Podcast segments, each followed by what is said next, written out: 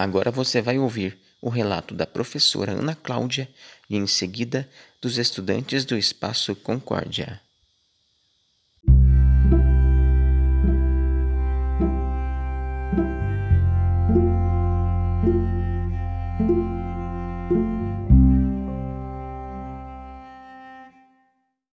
O primeiro desafio e a primeira superação foi é, entender que essa pandemia é, que era possível realizar um trabalho pedagógico nessa pandemia.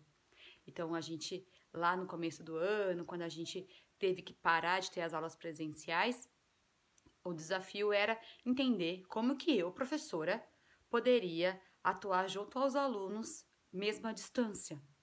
E olha, foi difícil, foi fácil não, e a gente teve que buscar muitas maneiras de lidar com essa situação e a gente aprendeu muito. A gente aprendeu como a gente pode encontrar com as pessoas em outros lugares que não somente em lugares físicos. Então, o meu primeiro desafio que eu quero contar é esse. Um outro desafio, uma outra superação, foi lidar com o trabalho e com as crianças no mesmo lugar. Imagina só que eu estou aqui gravando esse vídeo e minhas filhas estão correndo pela casa. Então, a gente devagarzinho foi tentando achar um jeito de é, acostumar com esse novo espaço de diálogo com vocês e ao mesmo tempo dar atenção às filhas, às crianças. Então, é esses desafios.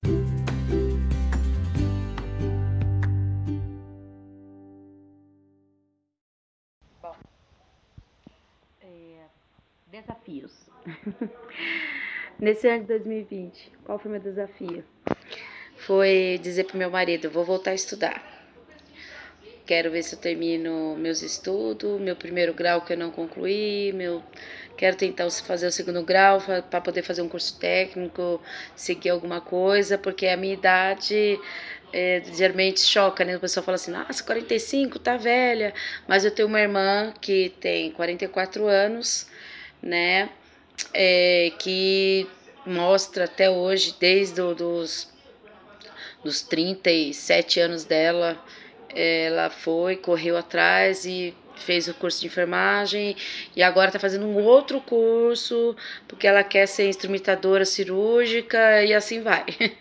Então ela me mostra que dá para a gente tentar ser alguma coisa né, nessa vida, mesmo tendo 45 anos. Então, assim, vamos começar. Superação. Eu superei isso, aí Infelizmente, com a pandemia, tive que parar os estudos na sala de aula, mas aí eu tento me superar fazendo os exercícios, atividades, as, é, tento me manter o máximo possível ativa os professores, né? É, nos exercícios, nas coisas, e, e eu tento. E a, a outra superação foi cuidar das crianças, passar nervoso, nossa, muita confusão, muita birra, muita. É... Difícil, difícil. É, passar dificuldades, enfrentar mudanças para morar de aluguel. Este ano foi muito complicado. Isso não me ajudou em nada.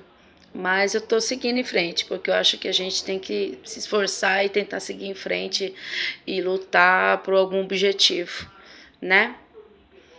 E eu acho que isso daí já é uma superação do desafio passou para superação, porque eu acho que eu superei esse ano, consegui ter, é, manter as minhas aulas, manter, mesmo diante de tantas coisas, consegui me superar é, nesse, nessa parte dos estudos, na parte da paciência, me superar nas contas, nas dívidas.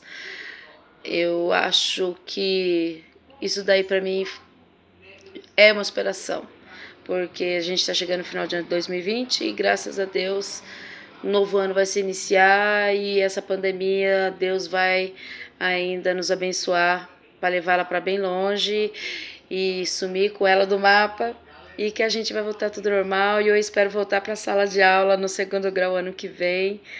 Espero também. é, que as crianças também voltem, porque elas precisam da escola, elas precisam dos estudos, porque isso daí é muito bom para o futuro delas e a gente tem que dar valor. É, agradeço a todos, muito obrigada e boa noite.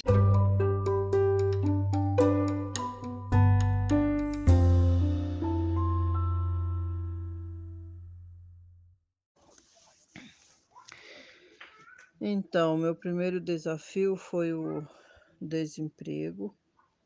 Comece, é, foi muito difícil para mim, né? Ficar desempregada, pagando um aluguel.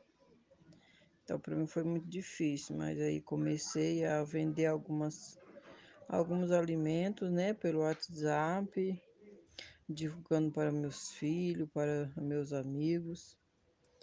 E o segundo desafio foi como eu iria conviver com a tristeza de ter perdido o meu esposo, que foi muito difícil para mim. E o meu terceiro desafio foi como iria estudar sem a explicação né, dos meus professores, e foi muito difícil para mim e graças a Deus eu superei tudo, tudo isto.